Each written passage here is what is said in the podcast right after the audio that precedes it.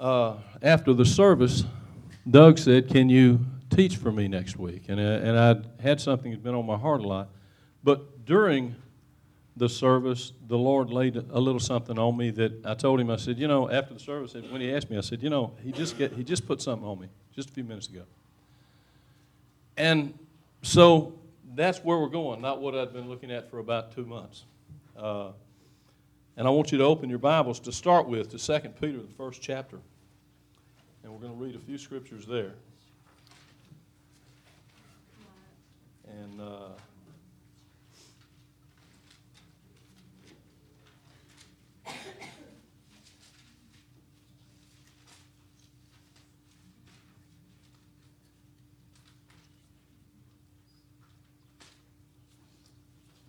I'll get there eventually.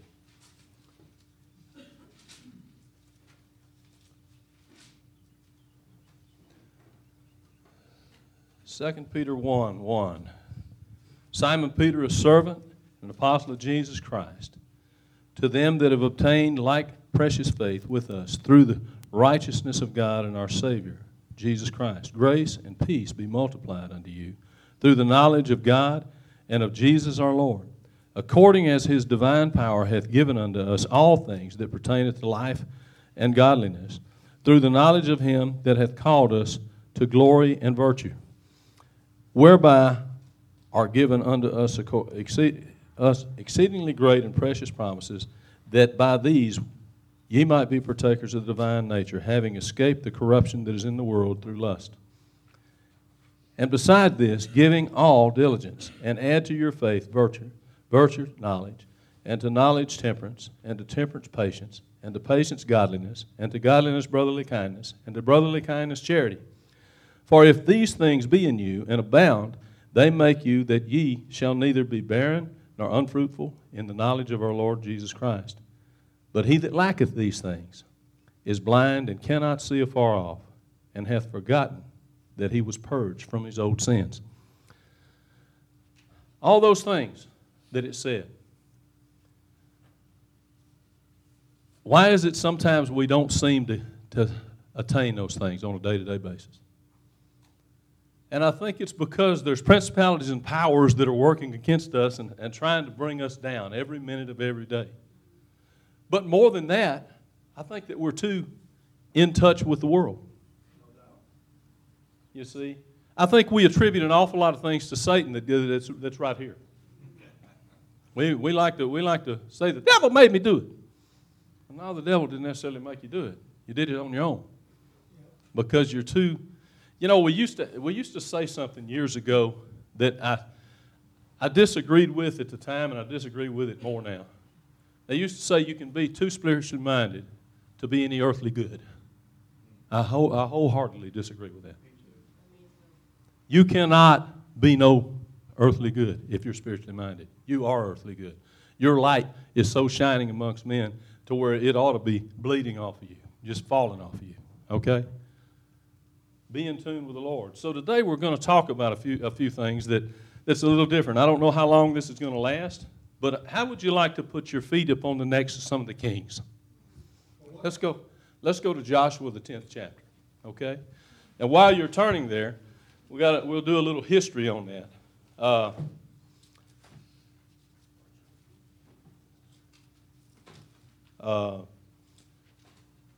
Guy named Moses. It's amazing. Guy named Moses, he brought the children of Israel out of Egypt. They had been slaves for over 400 years, and they were used to being slaves. They didn't really even mind being slaves anymore.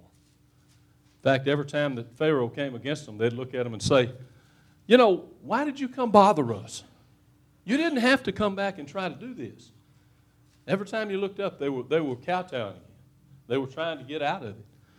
And you know, it went through all of the plagues and all the things that was brought upon Egypt. And then the next thing you know, finally Pharaoh, after losing the firstborn of all of Egypt, said, go. And they gave them provisions, and they left, and they get to the Red Sea. And all of a sudden, here comes Pharaoh again. I'm not letting them go. You know, there was a reason that it was done that way. God wanted to show the children of Israel that I got your back. And also, God wanted to arm the children of Israel. How many of you realize that when the Red Sea came down on the army, that most of the weapons and stuff floated up to shore, and the children of Israel didn't have any weapons?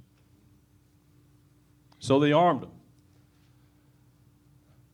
They go and they make this journey, and they get right to the Jordan River. And he sends spies out. And out of the 12 spies, 10 of them came back and said, yeah, it's a land flowing with milk and honey. It's fabulous. You ought to see it. Man, grapes are as big as pomegranates. But there's giants in the land. And we're as grasshoppers in their sight. How many giants have we got in the land today? And most of them are between our ears. Most of them are right here. I've said for years, and I'll say it for the rest of my life, my biggest problem is between my two ears. If I could figure out a way to exercise my brain and still have the ability to do something, I would be all right. But because it is always thinking and always working and always trying to figure out a way to worry about this or worry about that or get to, in the multitude of business, we spend so much time trying to make a living. We spend so much time worrying about this customer and about that customer and what he does that we forget who we are. We forget that we're children of the Most High God, that we're children that have been redeemed. We've been bought with a price. Jesus gave his very best. You see, God, it's like the guy that was looking for pearls, and he found that perfect pearl. And he went and sold everything that he had so he could acquire the one pearl. God sold everything he had to redeem you and I. He really did. And all too often we let that thing of this world get in our mind so much and trying to figure out how we're going to make it tomorrow that we forget that we're kings and priests unto God. And we just let it, and we kind of slip aside, don't we? We forget that we're supposed to witness. We forget that we're supposed to say something to this guy and say something to that guy. I had a unique experience this past week. When you start going to the VA, sooner or later they decide if they're going to find out whether war messed you up, and they send you to somebody to do a little bit of a psych evaluation. And when I'm in there, I'm sitting there thinking, this woman's asking me all these questions, and I'm thinking, how much do I tell her about my Christianity? Because she might think I'm a total goose. She may put me on the ninth floor as soon as I tell her that I really believe that book. And that's going through my head. And I finally said to myself, I said, I had a real rough time the first year I got back from Vietnam, lady. But I said, I met a guy named Jesus in October 1973. And I'm not saying that it was easy after that. But he helped me through this. And he got me through that thing. I said, he got me through hatred of Orientals. He got me through things that I never dreamed would ever go away. And he's still working on me today. And I thought, boy, you probably just blew it. And thank the Lord. She says, and I told her, I says, I probably just said too much to a psychiatric person. And she said, not this one. This one believes that Jesus you're talking about is real. And I said, thank you, Lord. Because I really didn't want to end up in the ninth floor. I really had no desire to have a straitjacket put on me. But you never know. And today, they don't like us a whole lot. They really don't like us a whole lot. And they think we're bigots. They think we're closed-minded. They think we are. I am closed-minded. I believe in Jesus and him crucified. But I don't hate the sinner. I hate sin. But I don't hate the sinner. And that's where Jesus was different from any other. Yes. Jesus loved the sinner. When he sat down with publicans and he sat down to eat, and the Pharisees went to his disciples and they said, hey, does he know who he's eating with? And Jesus said, a doctor's for the sick.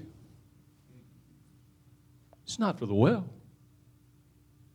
I came to seek and to save that was lost. And there was a whole lot of people that thought they knew the way and never recognized him. And I pray every day of my life, God, please don't let me fall into the sin of the Pharisee. If you show up, I want to recognize you. If you walk through the back door, I don't want to look at you and think, oh, he ain't what I thought he looked like. I I want to say, thank you, Jesus. Here he is. Here's the King.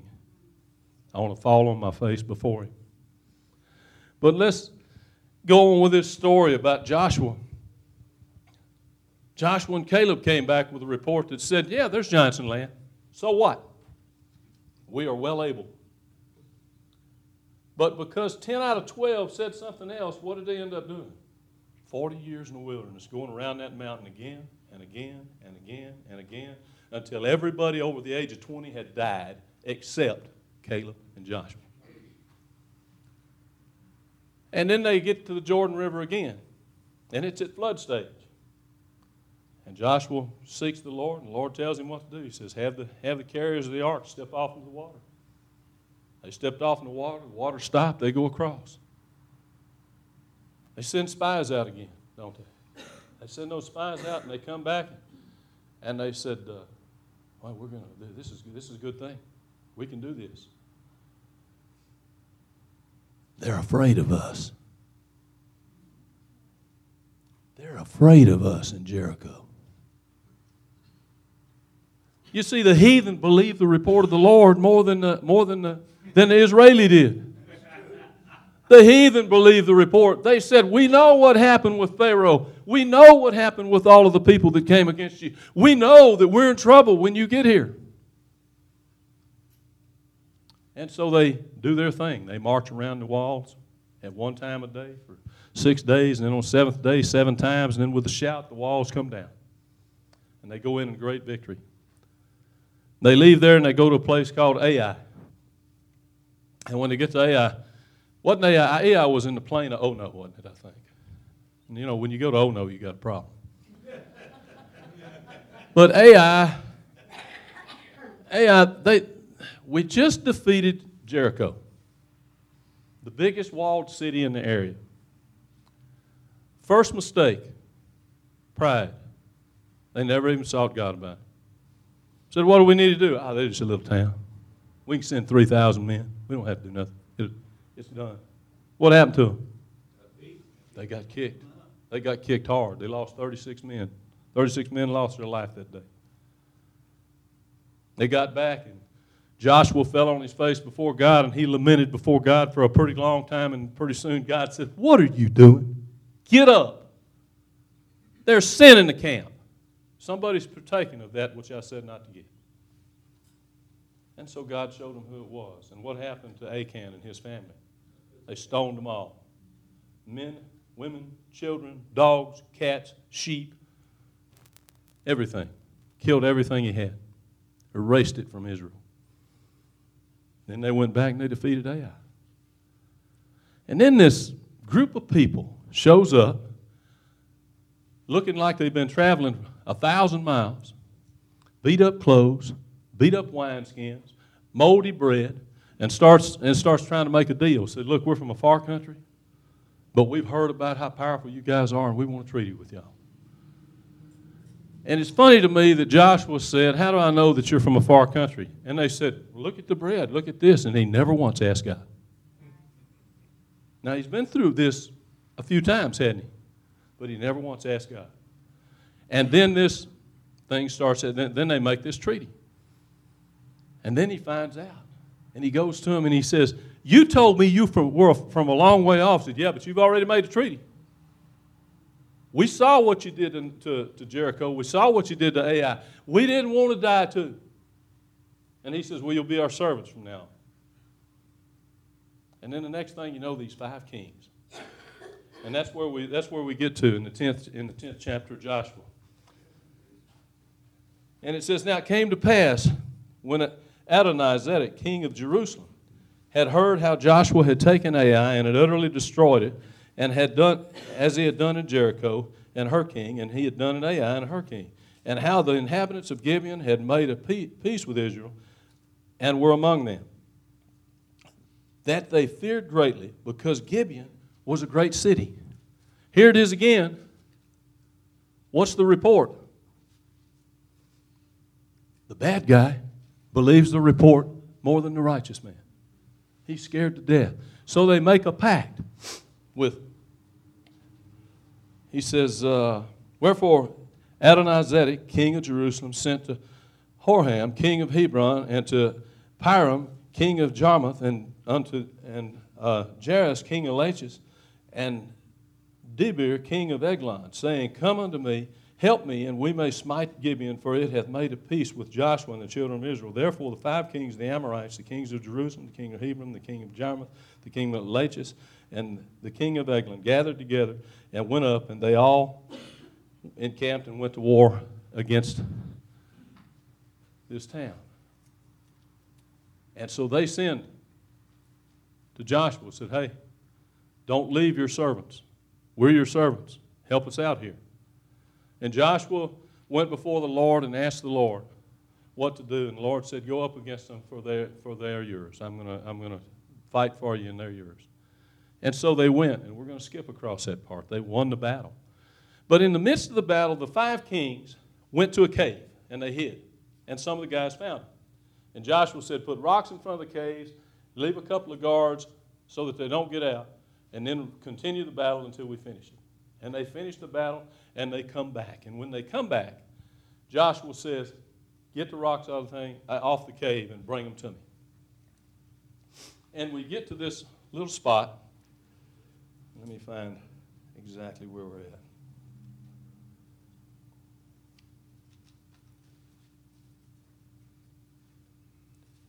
Then spake Joshua the Lord in that day when the Lord delivered the Amorites before the children of Israel. And he said in the sight of Israel, Sun, stand still upon Gibeon. Now that was a great thing that happened, wasn't it? The sun stood still for about a day so that they could finish the fight. And the 21st verse. It says, And all the people returned to the camp of Joshua at Makkedah in peace. None moved his tongue against any of the children of Israel. Then Joshua opened the mouth of the cave and bring out the kings unto me. And they did so and brought forth those kings, those five kings unto him in the cave. And the king of Jerusalem, the king of Hebron, the king of Jarmuth, the king of Lachish, and the king of Eglon. And it came to pass, when they had brought out those kings unto Joshua, Joshua called for all the men of Israel, and said unto the captains of the men of war, which went with him, Come near, put your feet upon the necks of these kings. And they came near, and they put their feet upon the necks. And Joshua said unto them, Fear not, nor be dismayed. Be strong and be of good courage. Thus shall the Lord do to all your enemies against whom ye fight. Thus shall the Lord do to all your enemies. Now, wouldn't it have been a fearful thing to be one of those five kings? Man, bring you out of that cave, and the next thing you know, every time you look up, there's another captain of the guard putting his foot on your neck. Now, why do you think God did that? Did you think he did it to embarrass the kings? They still had that grasshopper mentality. They still had that mentality that says, I'm not able. Even though their enemies knew that they were able, they still had this mentality that they were scared all the time. And God was trying to say to them, You have no reason to fear. I am the Lord your God. I will fight for you. And you will be victorious. More people died because of a hailstorm in this battle than died by the sword? God fought for them. And he was trying to convince them, You're no longer slaves. You're no longer in bondage. You no longer have a chain around your neck. You are the children of God. And being the children of God, you have access to my throne room. And by having access to my throne room, whenever you're in trouble, you can call upon me and be assured that I will show up. And I will take care of it. And so we go through this story. And, of course, they killed the kings then and hung them for a day and then took them down that night and threw them in a cave and covered it up. He'll do that to all your enemies too. If there's not a cave there, he'll produce one. He'll do that to our enemies too. You know, you can't really preach anything unless you point fingers at yourself. When you point that finger, they're pointing back at you. I preach this to me more than anybody here. It's time that I decided that I will follow Jesus regardless of what. Why did I even fear saying anything to a psychiatric worker? But my mind kept saying, you know, they don't like us much anymore. This is, if I say too much, I could get in trouble here. As it was, God had me protected before I even went. And so he started working a thing in me. And I'm praying that he continues to work it until it is totally 100% complete. That no matter where I am and what I'm doing, if the Lord speaks to me to say something to somebody, then I say, yes, Lord, and do it. Because he's got a cave for all those kings that would try to stop me. And so I want to look now, and let's identify a few of these kings. Let's go to John 15, or John 2, I'm sorry. First John 2, not John, First John 2.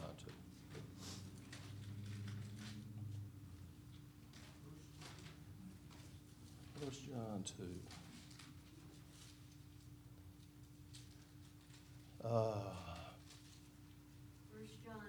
First John 2, and let's go to the 15th verse. It says, love not the world, neither the things that are in the world. If any man love the world, the love of the Father is not in him. For all that is in the world, the lust of the flesh, the lust of the eyes, the pride of life, is not the Father, but is of the world. And the world passeth away, and the lust thereof. But he that doeth the will of God abideth forever. So, John here has identified three of those kings that I want to talk about, that we want to get rid of today. The lust of the flesh, the lust of the eye, and the pride of life. Now, I'm going to add a couple to it because all too often they're a big part of it. I added a couple of kings to this deal to get us to five. And one of those was insecurity and low self-esteem and doubt and unbelief. You know, the Bible says that if you say you have no sin, you deceive yourself. How many times have you been in a situation when your faith wasn't big enough for it? The Bible also says that to not believe is a sin. You see. So I don't care how righteous you are or how good you are, there's been times in your life when you looked at a mountain and it was too big to get over. And you wondered when you got to the other side, how many of you realize, how many times have you been in one of those places where you wondered how you was going to pay a bill, how you was going to do this and how you was going to do that. And then 6 months later, it somehow had disappeared and you don't even remember that was such a big deal. Isn't that right? Yeah. How many times have you done? I've done it over and over and over again in my life. God, what am I going to do about this? I mean, and the next thing you know, it's done, it's taken care of, and I think, why was that so big to me? And that's because this gray matter between these two ears is like an amplifier. Something goes wrong, and it starts screaming at the top of its lungs into an amplifier. Woe is you, woe is you, woe is you. You're going to fall on your face. And he said, I'll never leave you or forsake you. You really think he'd let you fall on your face? If you fall on your face, it's going to be bound before him. It's not going to be because your enemies have attacked you. It'll be bound before the King of Kings and the Lord of Lords.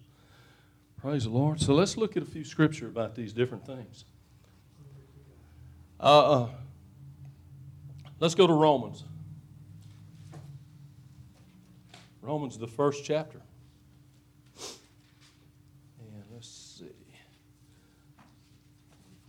Verse 24 and verse 25, wherefore God also gave them up to uncleanness through their lust of their own hearts to dishonor their bodies between themselves, who changed the truth of God into a lie and worshiped and served the creature more than the Creator, who is blessed forever. Let's go to Romans 6.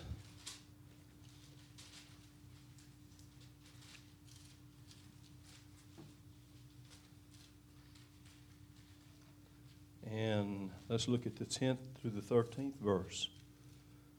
And it says, for in that he died unto sin once, but in that he liveth unto God. Likewise, reckon ye also yourselves to be dead indeed unto sin, but alive unto God through Jesus Christ our Lord. Let not sin therefore reign in your mortal body, that ye should obey it in the lust thereof. Neither yield your members as instruments of unrighteousness unto sin, but yield yourselves unto God as those who are alive from the dead, and your members as instruments of righteousness unto God. And then let's look at Romans the 13th chapter.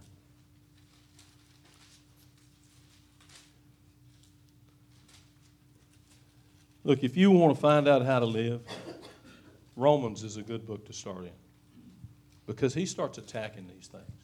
You know, Paul was the apostle to you and I. We weren't Jews by birth. Paul was our apostle, and Paul wrote specifically to us and the things that come against us. And the 11th through the 14th verse in Romans 13, it says, "And that knowing the time that now is high time to awake out of sleep, for now is our salvation nearer than when we believed. The night is far spent, the day is at hand. Let us therefore cast off the works of darkness, and let us put on the armor of light. Let us walk in honesty as in the day, not in rioting and drunkenness, not in chambering and wantonness, nor in strife or envying, but put on Lord Jesus Christ, and make not provision for the flesh to fulfill the lust thereof." He's been talking to us in every one of these scriptures about the lust of the flesh. Getting away with it. Getting away from it. Putting it behind you. We're going to step on that king today. We're going to step on his neck. Okay? Let's go to the lust of the eye. James. Go to James. Good old James. What is it Doug says about him? That he wrote a right strawy epistle. James was tough.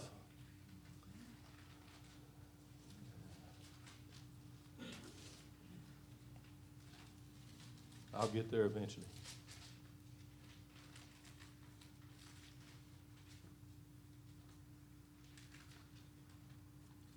James, let's go to the 3rd chapter of James.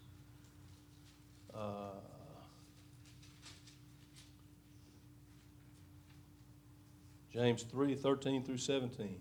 "For he shall have judgment without mercy, and hath showed no mercy, and mercy rejoices against judgment. What doth it profit, my brethren, though a man say he hath faith and have not works? And can faith save him? If a brother and a sister be naked and destitute of daily bread, and one of you say unto him, Depart in peace, and be warmed and filled, notwithstanding you give them not those things which they are needful to the body, what doth it profit? Even so, faith, if it hath not works, is dead being alone." How many times do we not do something because we're afraid of what we'll look like? To me, that's the lust of the eye. I want to look good. I want to make sure that people think I'm somebody. Jesus didn't care whether he thought he was somebody. Jesus came off of a throne in glory, and he took on the body of a man. And he didn't come here and ride a stallion into battle and conquer the Romans and throw them out like the Pharisee wanted him to. That's who they were looking for. He said, "By one man sin came into the world. I've come to eradicate the sin." I don't care about politics. I care about the sin. I care about bringing you back into access with me, having access to the throne room. I care about being able to you to bring your petitions before me and lay them down before the throne so that you can expect God to do something about them. Came to seek and to save that was lost. You see, he didn't care what he looked like. And too often we look and we wonder if we're going to look very good when we do this.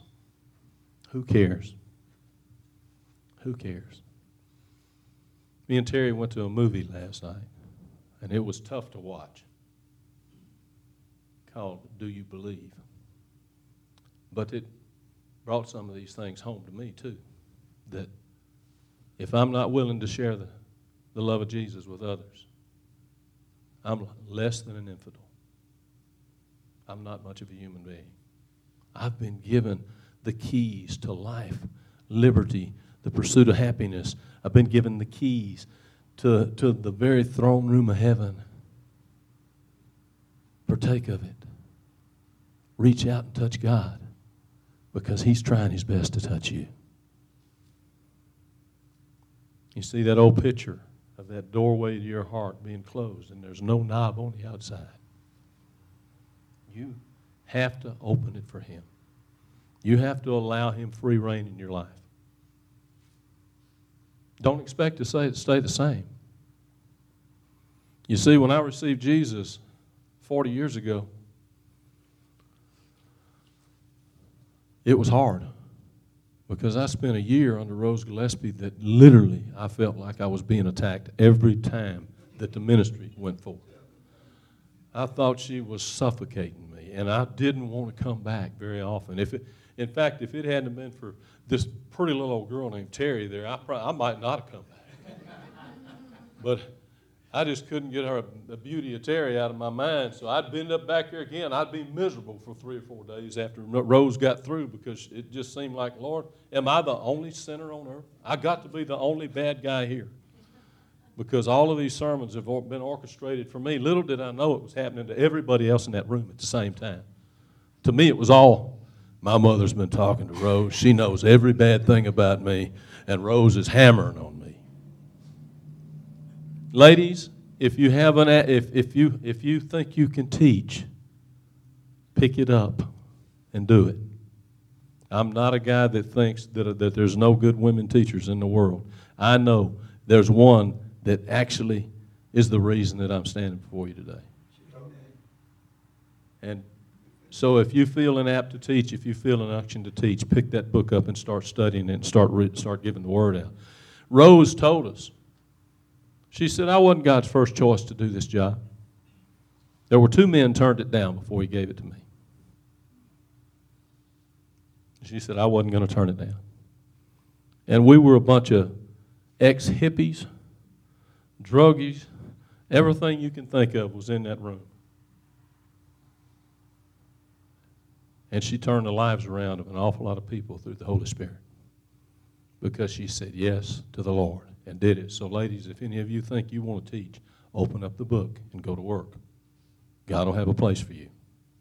Praise the Lord. He'll put you in a ministry. I owe my life to Rose Gillespie. And let's look at a couple more. Let's look at Proverbs 27:4. I'm walking you back and forth through the book a little bit.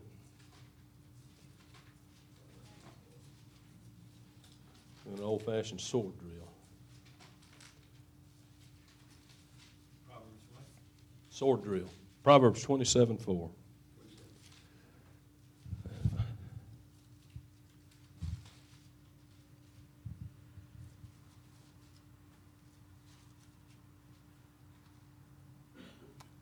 Wrath is cruel and anger is outrageous, but who is able to stand before envy?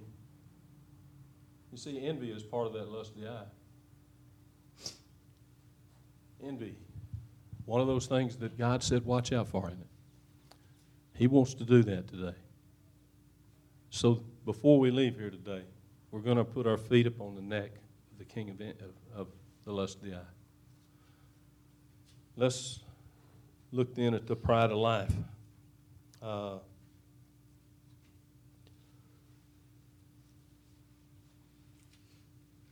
I really don't have to go to another scripture for the pride of life. We all know what that is. It's pretty easy. And that's that I all too often, when I make a big sale, I don't acknowledge that God's the one that did it. Well, I'm pretty good at this. I'm a pretty good salesman. Man, I just sold a $34,000 power unit, and I made 30% on it. I'm pretty happy. Boy, look at me. Couldn't do anything without Him. Amen. And I need to remember to thank Him every time one of those deals comes through, because usually those deals come through not because of something that you're doing right now, probably because of something that you did before, and that He's probably the one that orchestrated the way you thought about what you was doing before to start with. So we need to let him know, Lord, I'm sorry that I don't praise you when things go right in the world of business. I'm sorry that I don't praise you even when I don't make the sale. Why do I sometimes say, you know, it's my doing when it's right and it's your doing when it's wrong? No, Lord, you kind of left me out hanging out to dry there. No, he didn't. He's trying to teach you something. You see, our president always talks about teachable moments. The Lord's best at that there is. Let us get a little bit too big for our britches, and the next thing you know, God's going to bring you down a notch. He's going to let you know that you're not exactly where you need to be all the time.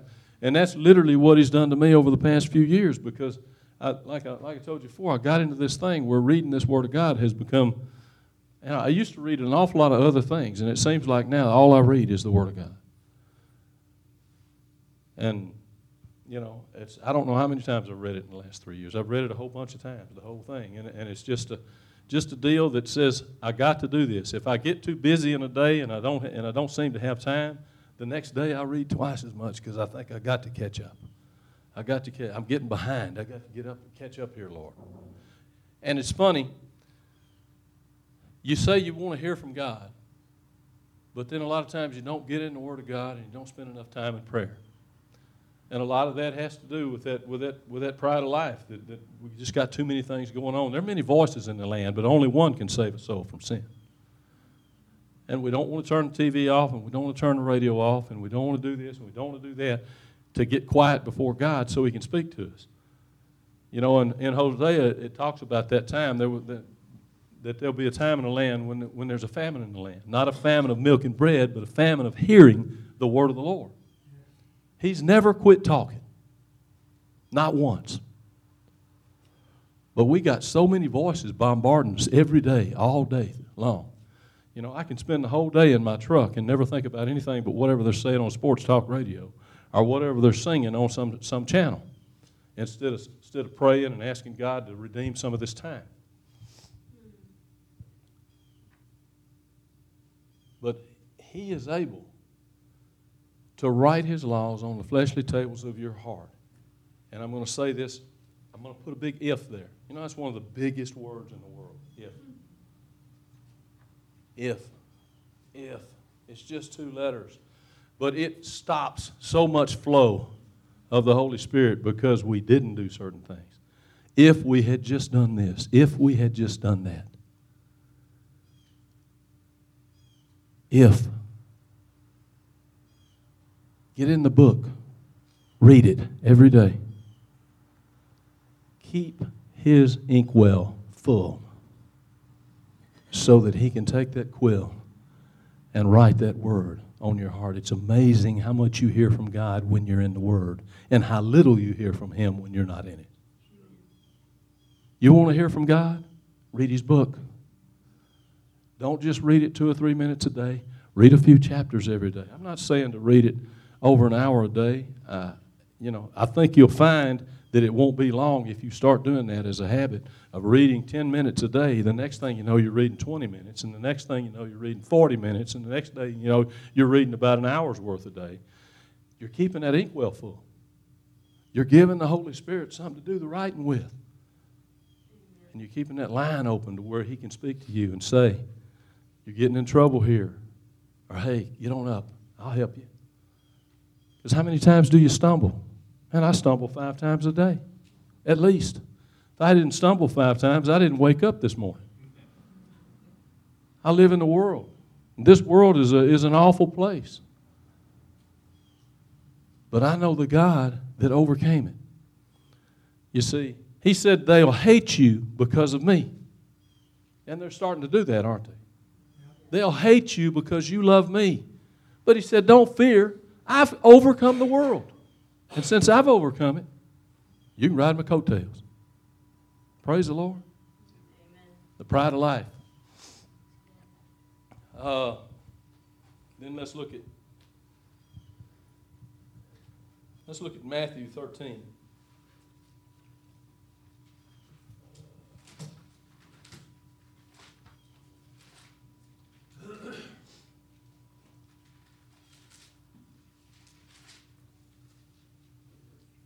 13 and let's go to verse 44.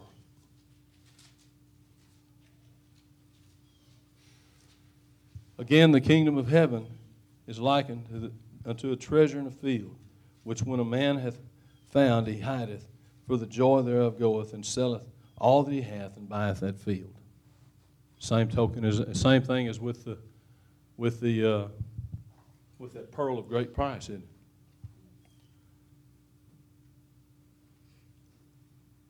Are you insecure and not willing to sell everything you got before God? You see, when the rich man came to Jesus and he said, "What must I do to be saved?" Jesus told him, and he said, "I've done all of these my whole life." And he says, "One thing you lack. Go sell all you have, give it to the poor, and take up your cross and follow me." And I'm not saying that you need to go sell your houses and everything that you've got, take up your cross and follow Jesus. What I am saying is that if those things are standing between you and God, sell them. If those things are causing you to stop, get rid of them. You know, he said that if your eye offends you, pluck it out. You'd rather enter into heaven with just one eye than go to hell because of it. He says, if your arm offends you, cut it off. You'd rather go into heaven with one arm than not get there at all. You see, most of us, most of the time, stop before we finish what God's got us doing, because we're insecure about it. We don't know whether we really heard the voice of the Lord or not. We don't really. You think, "Is that you, Lord?" Where would the children of Israel be if those guys carrying the ark, when they got to the Jordan River, said, "I'm not stepping in that water. That's flood stage. I could drown here." Where would they be? They'd still be on the other side in the desert. But when Joshua said, "Look, the Lord will take care of it. Step off in the water." They stepped off in the water, and what happened? Same thing happened to the Red Sea. And not only did it just stop it, they didn't get any mud on their feet. The wind blew and it dried it up. They went across on dry ground. Praise the Lord. We want to put our feet upon the neck of insecurity and low self-esteem. Why would we have low self-esteem? John 3:16 tells us everything we need to know. For God so loved the world that he gave his only begotten Son, that whosoever believeth on him should not perish but have everlasting life. He won the fight. He won the battle. We just get to ride his coattails. The blood of Jesus is very real. Rose used to say that he's on the right hand of the Father, and his blood is flowing across the mercy seat, crying, "Mercy, mercy, mercy, mercy, mercy, mercy," for all of us, 24/7. It never stops. And I've told you the testimony about God speaking to me that time and letting me know that I was worthy. But he really did. He said, "I'm willing to go, because on November 11th, 1948, there's a guy going to be born. Shreveport, Louisiana, his name's Mark, and he's worth it. So let me go get that. Let's go to the cross." When he was in the Garden of Gethsemane, he sweat, as it were, great drops of blood. And he didn't want to go. He said, "Father, if there's any other way," is literally what he said. "If there's any other way, but not my will, but thy will be done." And then the Bible tells us that Jesus endured the cross for the glory that was set before him. And I'm looking at the glory that was set before him right now. He endured the cross because you're the glory. The glory that has accepted his blood atonement. The glory that we've entered into because of what he's done for us. So we want to put our feet upon the neck of insecurity and self-doubt.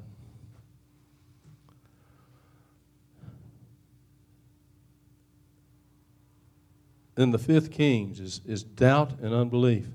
Hebrews 11:1. Everybody knows that everybody's looked at it a million times. Now faith cometh by hearing, and hearing by the word of God.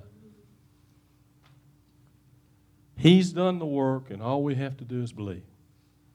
Every other religion in the world wants to make you do an awful lot to attain anything. We had a guy at Agape Love Fellowship come in one time named Satish Rabodi from India. He had gotten so thin and so sickly that he laid upon railroad tracks, and Indians was waiting for a train to come over. And Satish said, a voice came in. He said, you remember those missionaries that told you about Jesus? They're not hungry. They're eating. And Satish was on the 700 Club years ago, and when Satish was on the 700 Club, there was a church in I think Charlotte, an Assembly of God church in Charlotte, that called him afterwards and wanted him to come down. And he came down, and he thought he was going to preach, and they said, we want you to teach our adult class down in the basement, yoga. And Satish said, okay, I'll do that. And little did they know they wasn't going to get a yoga lesson. Okay, because he told him, he said, so you want to do Hindu things. He said, if you decide you really want to get after Hindu, he said, you get into yoga, and he said, you study 7 years, 7 days a week to accomplish everything that you have to accomplish in yoga. And he said, then you get into transcendental meditation, and it's another 7 years that you're studying 7 days a week to accomplish everything in that. And he went through all this stuff, and he said, you don't know what you're doing. He said, you know, if you accomplish all of this and you get all of this stuff done, you get to come back as a cow. He said, you know, that's pretty good if you come back as a cow in Bangladesh or India, but you come back in Texas, you're McDonald's.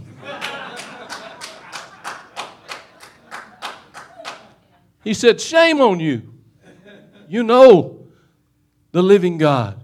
You know the true way, and you're trying to follow something else. Shame on you. There was a revival in the church. But we get it into our heads that a lot of these things are not bad for us. And we get fear, so we think, well, you know, I need to be in better shape, so I guess I better do yoga to get in better shape. So my body, you know, it was appointed unto man once to be born and once to die. You're not going to die 1 minute before God's ready for you to get there. Not 1 minute, not 1 second. Fear not. I have overcome the world, he said. Glory to God.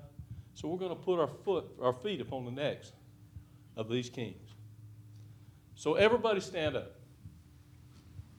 Let's do an exercise.